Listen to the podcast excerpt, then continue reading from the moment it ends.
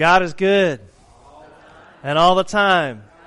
God is good. Let me tell you, the music already tonight, or already this morning, has moved my soul, and I pray that it has yours as well. Praise team, thank you. Thank you for what you have done already this morning. And let me tell you, God is at work in this community called The Way. Last week, if you recall, we celebrated our why with Story coming forward to profess her faith and to be baptized into the family of faith. Amen. Do you realize that that's the third profession of faith and baptism in the last year? The second this year alone, and it's only May, y'all. It is only May. God is at work. Amen.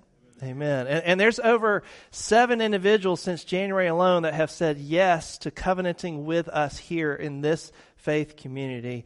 And there's at least that many more that have come forward and expressed an interest in doing so in the coming weeks. Praise be to God. Praise be to God. God's doing a new thing here. Amen. We have a lot to celebrate. And as we celebrated last week, a, a, a new season, if you will, for those that are being baptized and story coming into the faith, we celebrate with our graduates today. Stepping into a new season, a scary season probably, an exciting season too, right? You getting out of the house? Mom and dad are back there like, I don't know about this. But needless to say, we're here to celebrate with you and to, to, to also contemplate with you because we all are in a season where we know that we continually step into new seasons, right? some of us are preparing to have a child come into our home, right? Lord have mercy, right? Just ask Beth. The toddler had to go down early to the nursery, right? Praise be to God. You know, some of us are graduating. Some of us are retiring. Some of us have experienced some other transition in life, and all of those transitions are ones to celebrate, contemplate, and even in some cases, maybe even mourn because it's a transition we didn't ask for, that we struggle with. And some of y'all here today remembering something that happened in your past that this is an anniversary for. And so, no matter where you are this morning, God wants to speak to you, He wants to speak to us. And, and this is where I believe that we're being led to contemplate today as we step more into chapter 8 of Romans, the, the best chapter ever written, I believe, that Paul wrote. He gets into our purpose. And if you remember, our mission statement is to share in hope, live with, for the sake of others, right? And, and so let me ask you this. And graduates, let me ask you this in particular, and I'm going to ask all of y'all. Do you know what you were created for? Do you know what you were created for? Church, do you know what you were created for individually and as a body of faith? You see, we're created for a purpose. And I believe that Paul is culminating as we get to this place in this portion of chapter 8 to speak to that. He talked about a, a new orientation with God through no condemnation as we open this chapter. And then he talked about the new life that we can have, life in the Spirit, right? And he talked about the new relationship we can have through being adopted into his family. We're family, y'all. Whether you like it or not, y'all look at each other and say, We're family. Come on. You know, crazy aunt, crazy uncle, they're all here, right? We're family, right? And Anne talked about a new hope last week. Well, this week I want to talk about our purpose, a new reality for each and every one of us, what we're destined for. And so join with me as we continue in reading from Paul's letter to the church in Rome.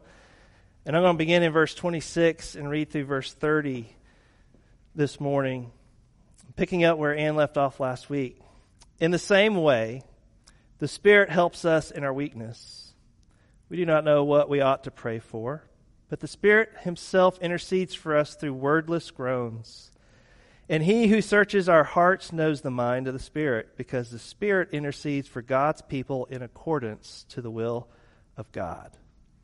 And we know that in all things God works for the good of those who love him, who have been called according to his purpose. For those God foreknew, he also predestined to be conformed to the image of his Son, that he might be the firstborn among many brothers and sisters. And those he predestined, he also called. And those he called, he also justified. And those he justified, he also glorified. This is the word of God for the people of God. Thanks be to God. Let us continue in prayer this morning. Almighty God, I thank you again for the words of the songs sung today, for the words of Doug leading us in prayer. More importantly, Lord, for wooing us here across the generations, across the place in which we are in our own faith walk, some doubting, some rejoicing, some mourning. Lord, you have called each and every one of us so that you might speak into us today.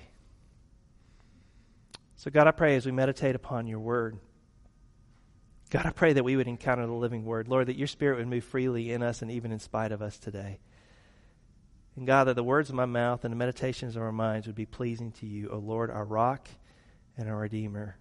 And the church said, Amen. Amen. You know, context matters, doesn't it?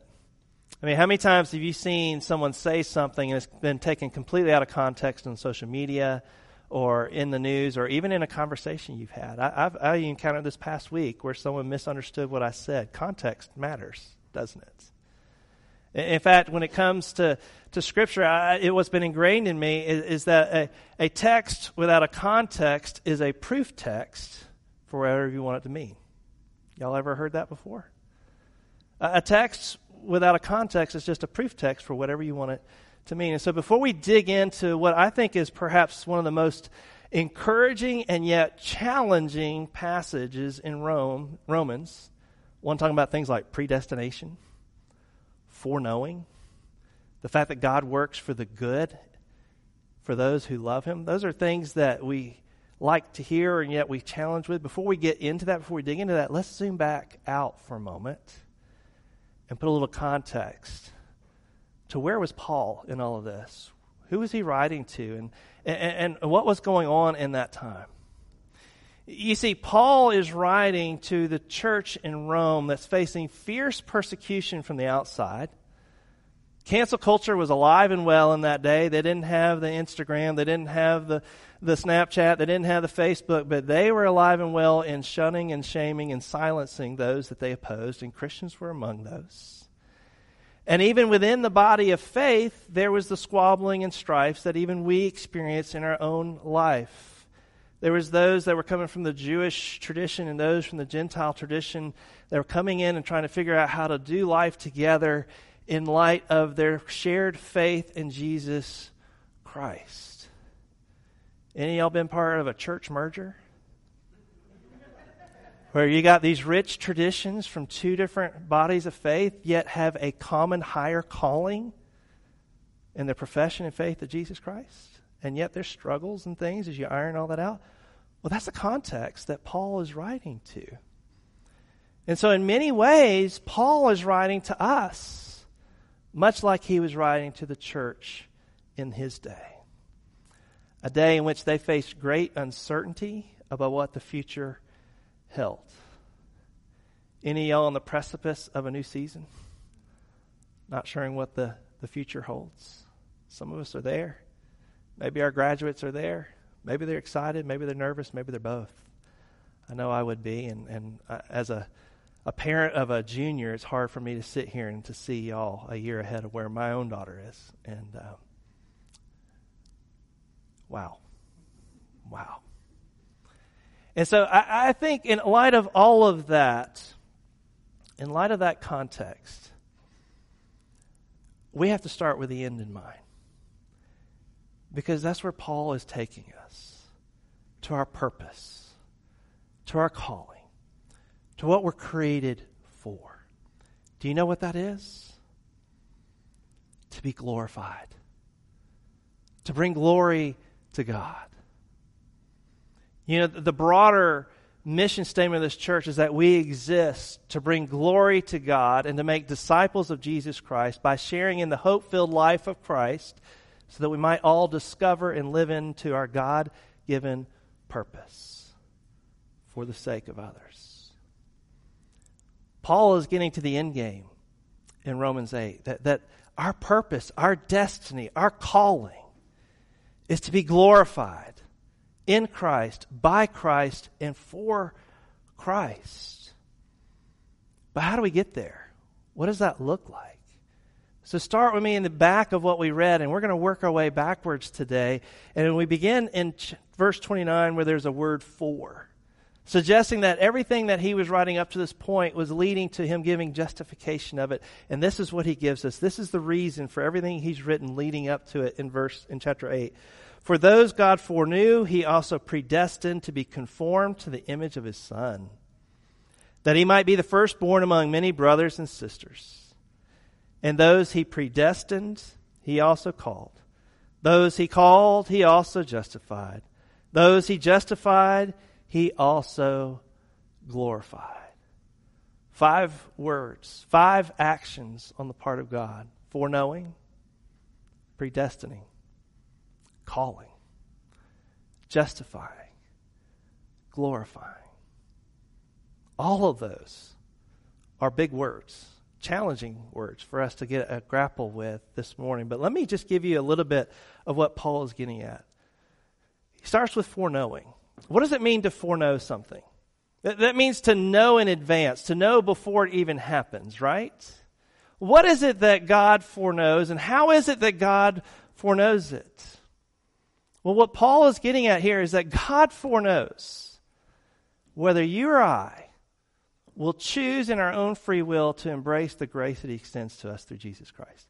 He foreknows it. He knows from the very beginning, before the beginning of time, whether we will say yes to His extending His grace to you and me. How does He know that? Because we don't worship a created God, we don't worship a statue or an image. We worship the living God, the creator of all cosmos, the one that's outside of time and space. You think about it, we often think of it in chronological time, right?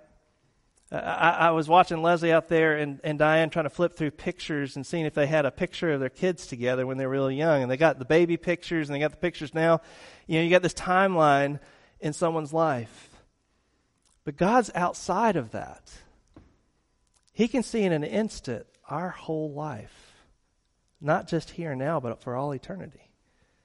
Because He's not bound by time and space. He knows in advance whether we will say yes to Him or not. It's a choice He's given us because He's given us free will to choose. And in that, He has done some things. He's already determined some things about those that will say yes to Him. And the first thing is He's predestined those who say yes to him to be conformed in the image of his son. In other words, we're going to take on the family resemblance. I just had y'all declare to each other, we're family, right? Do y'all look like each other? Yeah, some of y'all are like, you know, I don't look like that person, right? Y'all don't want to look like this, right? But we take on the image of Christ. You know, a lot of times we get hung up with that word predestination, especially in church circles. And I, and I will say it's a headbender for me to think about what does it mean for God to predestine. And some would argue that God predestined who will say yes and who will say no. That God's predestined you to say yes and for you to say no, and for you, well, maybe, maybe, right? But that's not what Paul is getting at here. That's not what he's getting at. He's saying, I foreknow whether you're going to say yes to my grace or not. And in light of that, I've already predetermined that those that do say yes, well, there's some things that I want to do in their life. And the first thing is, I want them to come on and take on the image of my son, Jesus Christ.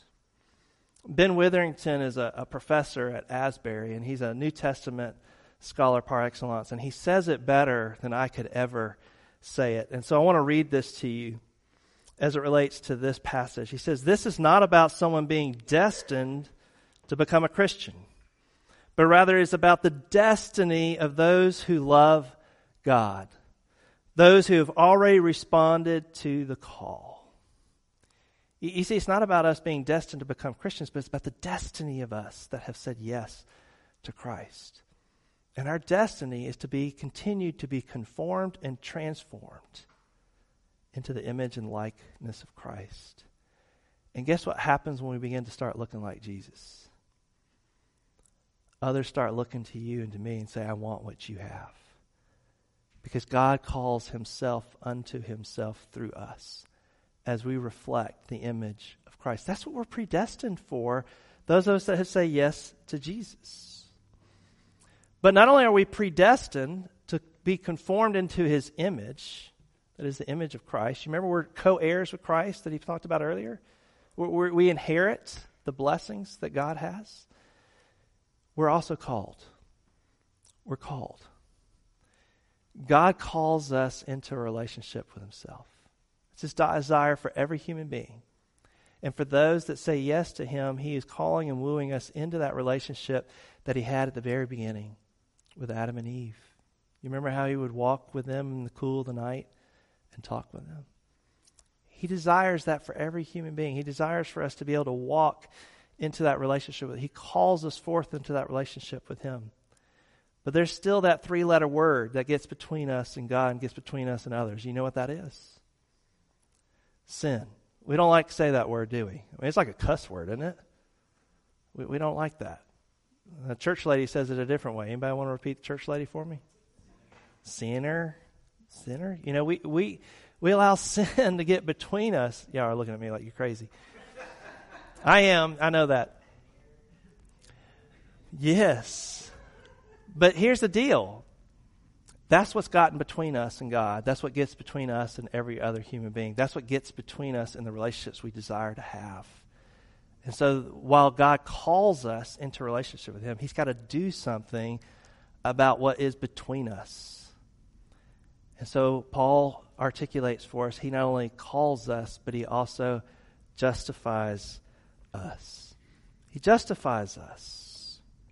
In other words, he makes us right with him. I, I, my men's group, not my men's group, but the men's group that meets on Saturday mornings knows that you know we've been we've been in forever in, in Romans. We're we're just now to fifteen one. Maybe by the end of summer we'll finish Romans. So if you missed it, you haven't missed much. So guys, come on, jump in, jump in anytime. But the very beginning of Romans, Romans one, two, three, and four, is all about Paul calling out everyone He's calling out the, the, the, Jewish Christians and he's saying, You ain't got it all right. And then he's looking to the Gentile Christians and he's saying, You ain't got it all right either. And, and then in, in, chapter 3 and 4, he's basically saying, None of us got it right. And I don't know about you, but I don't have it all right. Can I get an amen to that? Y'all would agree with that, right? We don't have it all right. But we're made right through Christ Jesus. We're made right through what Christ did on the cross and through an empty tomb for us. Paul writes this at the closing of chapter 4. He said, He, that is Jesus, was delivered over to death for our sins and was raised to life for our justification. You see, no matter how hard we try, we cannot justify ourselves before God. We do a lot of trying to justify our actions and our deeds and trying to earn our way into God's good graces, and we cannot on our own. But thanks be to God by the grace of Jesus Christ we can be justified, we can be made right, we can be restored into that relationship that God desires for us to have with Him. And just as you thought it couldn't get any better, He not only predestines us to take on the image of His Son, He not only calls us into a relationship with Himself, He not only, on His own initiative, makes us right through justification with Him, but He also glorifies. He also glorifies. Paige and Josh, that's your ultimate destination. That's what you're created for. That's what we're all created for, is to be glorified and to bring glory to God. To be glorified. This is the work of the work of the Holy Spirit continuing in our life.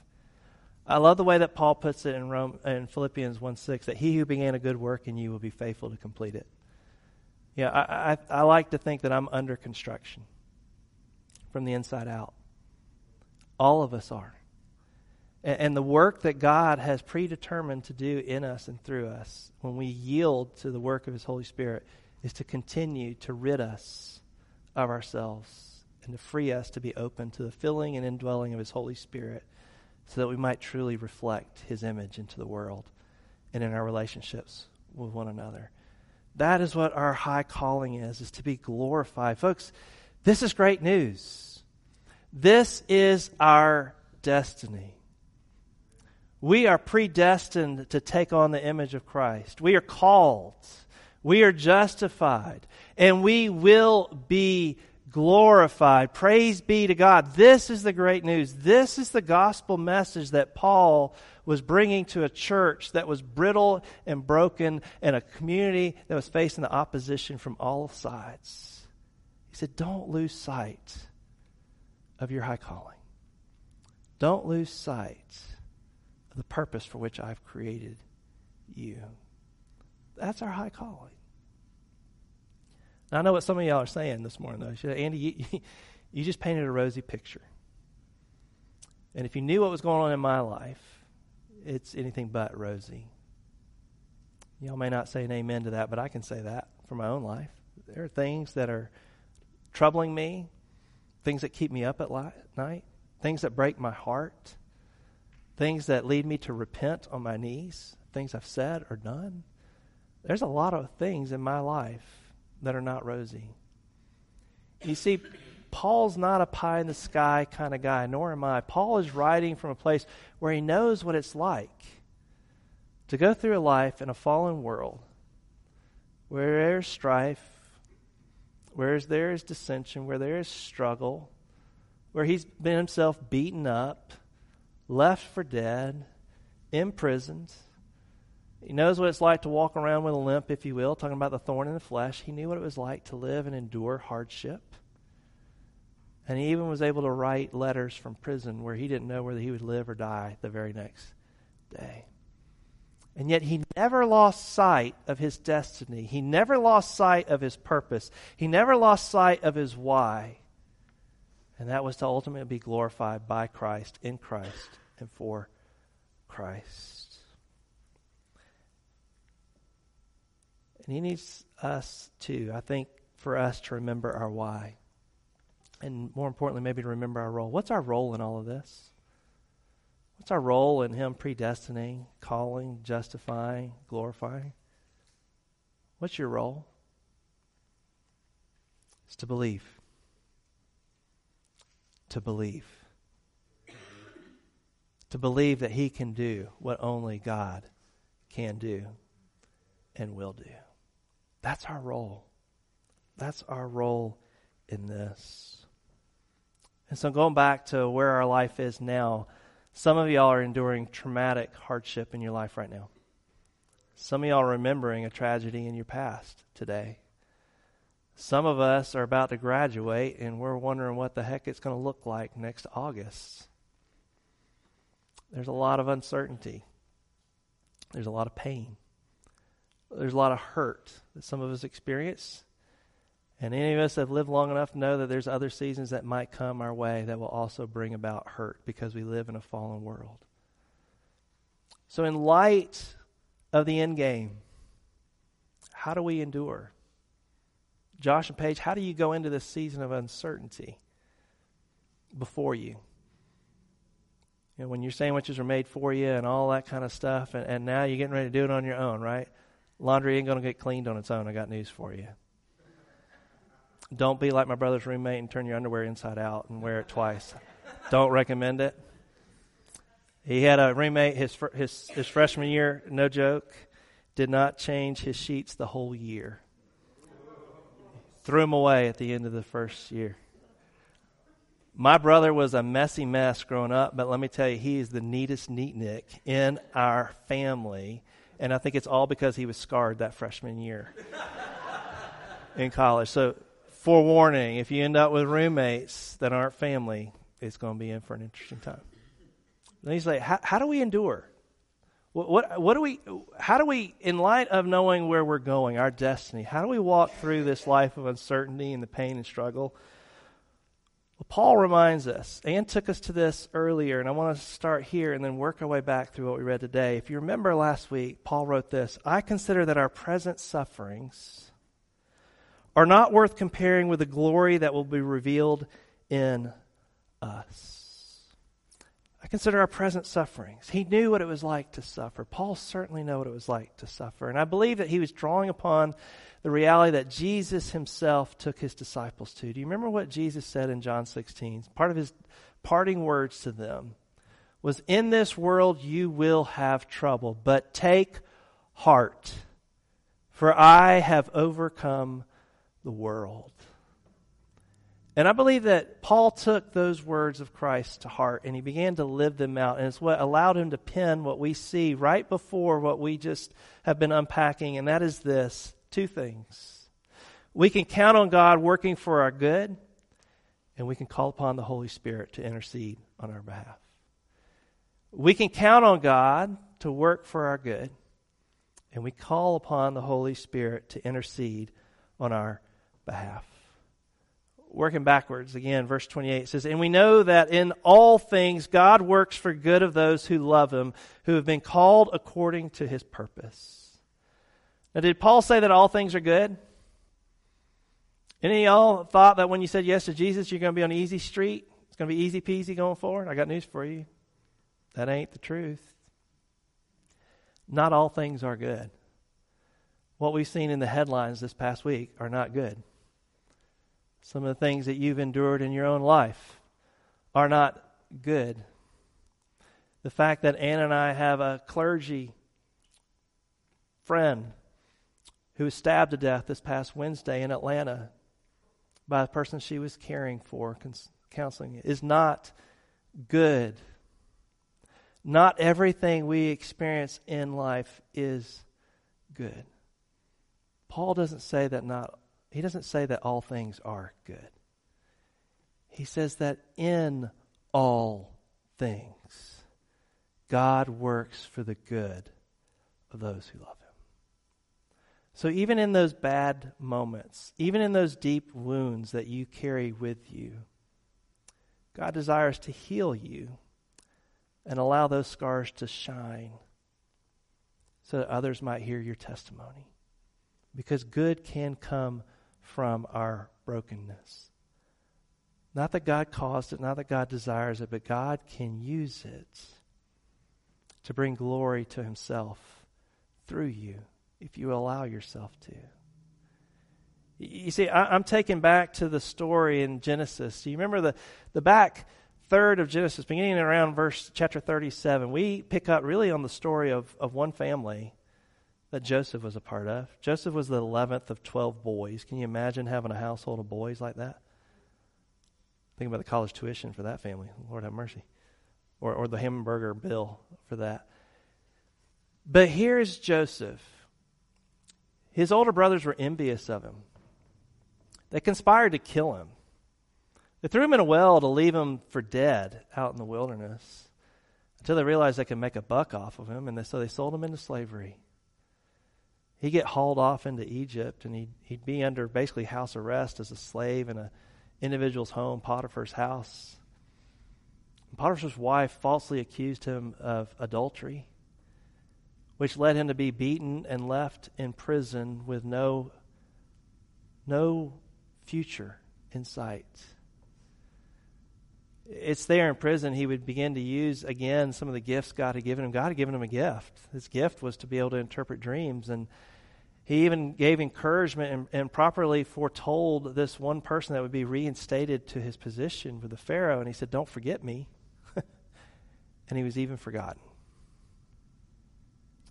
You see, for Joseph, he endured decades of neglect and abuse. Was any of that good? No. But he would one day find himself as the second command to the Pharaoh. And he would lead Egypt through one of the most historically devastating famines they've ever endured a seven year famine.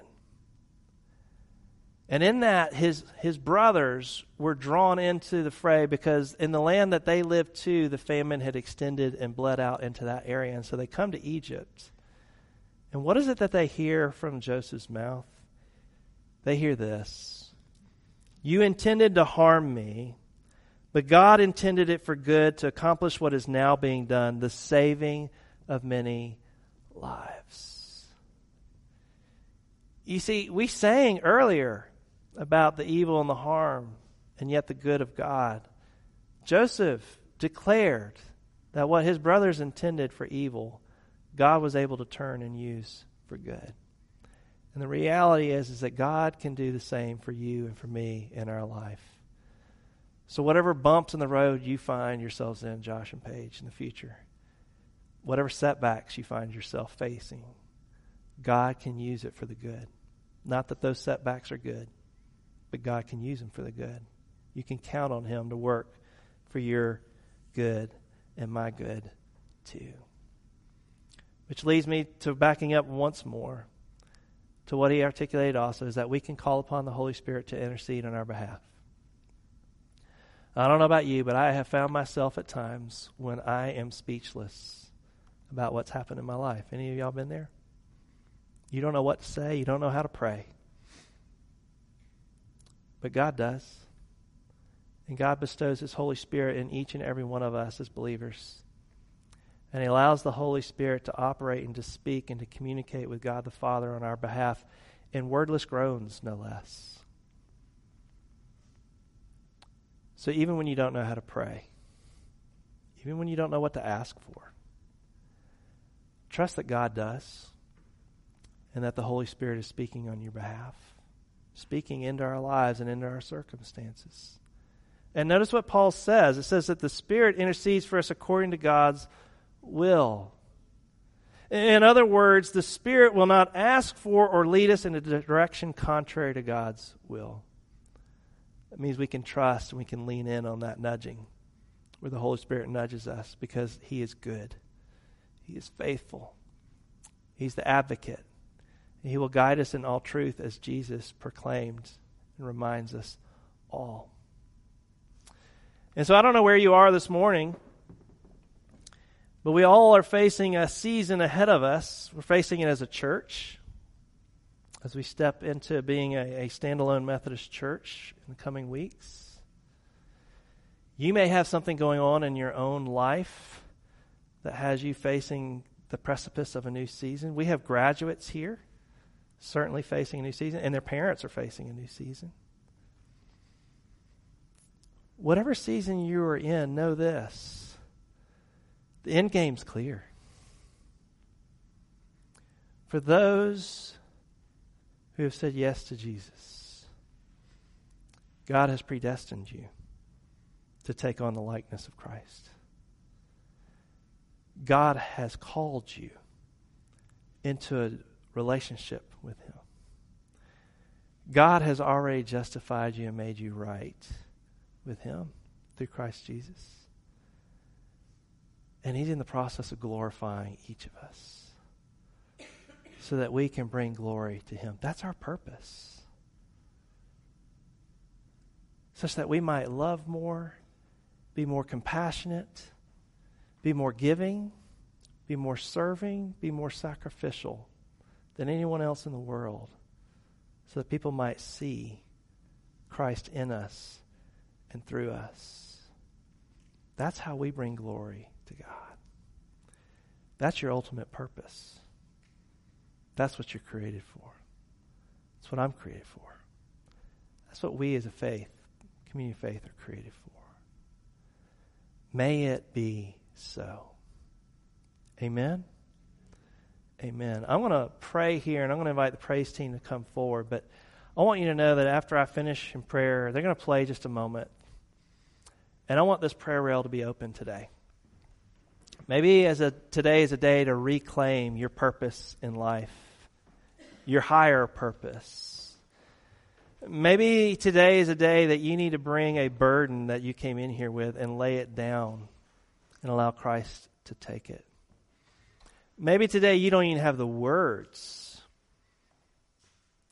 but the Holy Spirit does. So I want to offer this rail open to all of us for a moment, for a time of prayer. And if you want myself or you want Pastor Ann to pray with you, just extend your hands out. We'll come and pray with you. But otherwise, this is just this is a time for each of us to be reminded of what we were created for and who is for us and who is with us. So pray with me now.